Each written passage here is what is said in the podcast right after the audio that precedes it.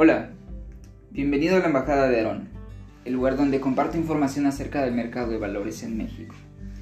Soy Aaron Mendo, embajador viva en la Facultad de Economía de la UNAM. Y en esta ocasión comentaré un poco acerca de la interacción que existe entre las oportunidades y las crisis dentro del mercado de valores. Recuerden que la información presentada a continuación solo tiene fines informativos y no representa ninguna recomendación, ni pretende incentivar la compra o venta de estos instrumentos o títulos.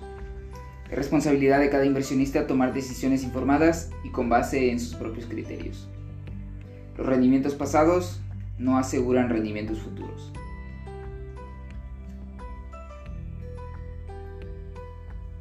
Así como la ganancia y el riesgo son dos caras de la misma moneda, las oportunidades y las crisis comparten un mismo espacio dentro de los eventos cotidianos de los negocios y en el mercado de valores.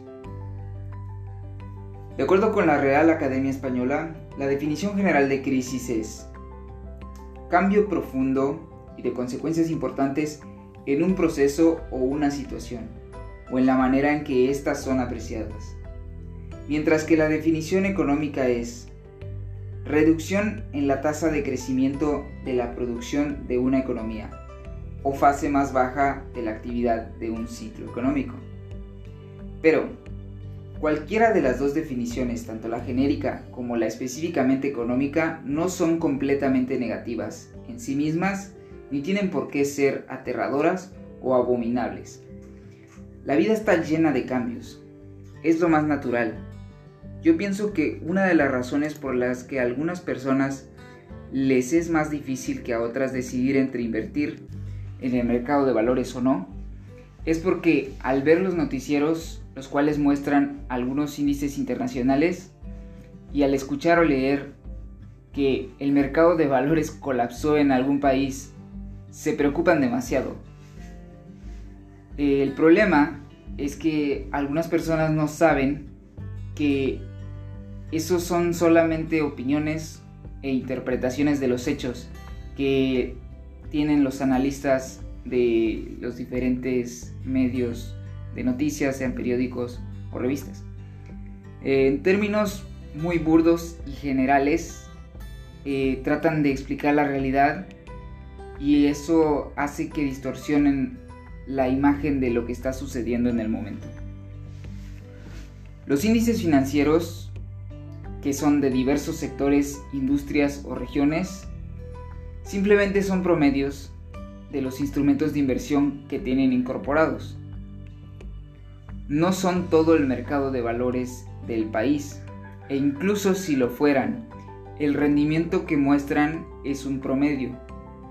Y precisamente por eso, aunque el promedio fuese negativo un día, dentro del índice pueden seguir existiendo algunas empresas ganadoras en el mismo periodo de tiempo. Lo que quiero decir es que, a pesar de que algunos periódicos eh, señalen que están sucediendo crisis durante cierto periodo de tiempo en el mercado de valores, siguen existiendo oportunidades esperando ser aprovechadas incluso en esos momentos. Solo hay que saber buscarlas bien entre todo el ruido que producen estos grandes cambios que experimentamos a veces. Quiero finalizar con un pequeño ejemplo histórico. Eh,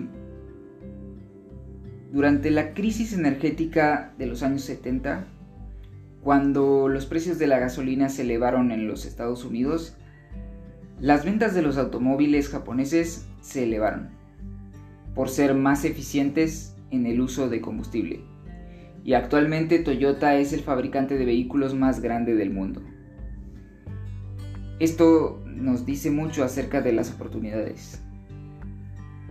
De no haber sucedido esta oportunidad durante esa crisis, tal vez la historia sería otra.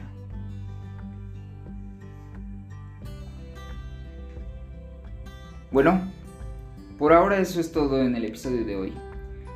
Espero que les haya resultado interesante.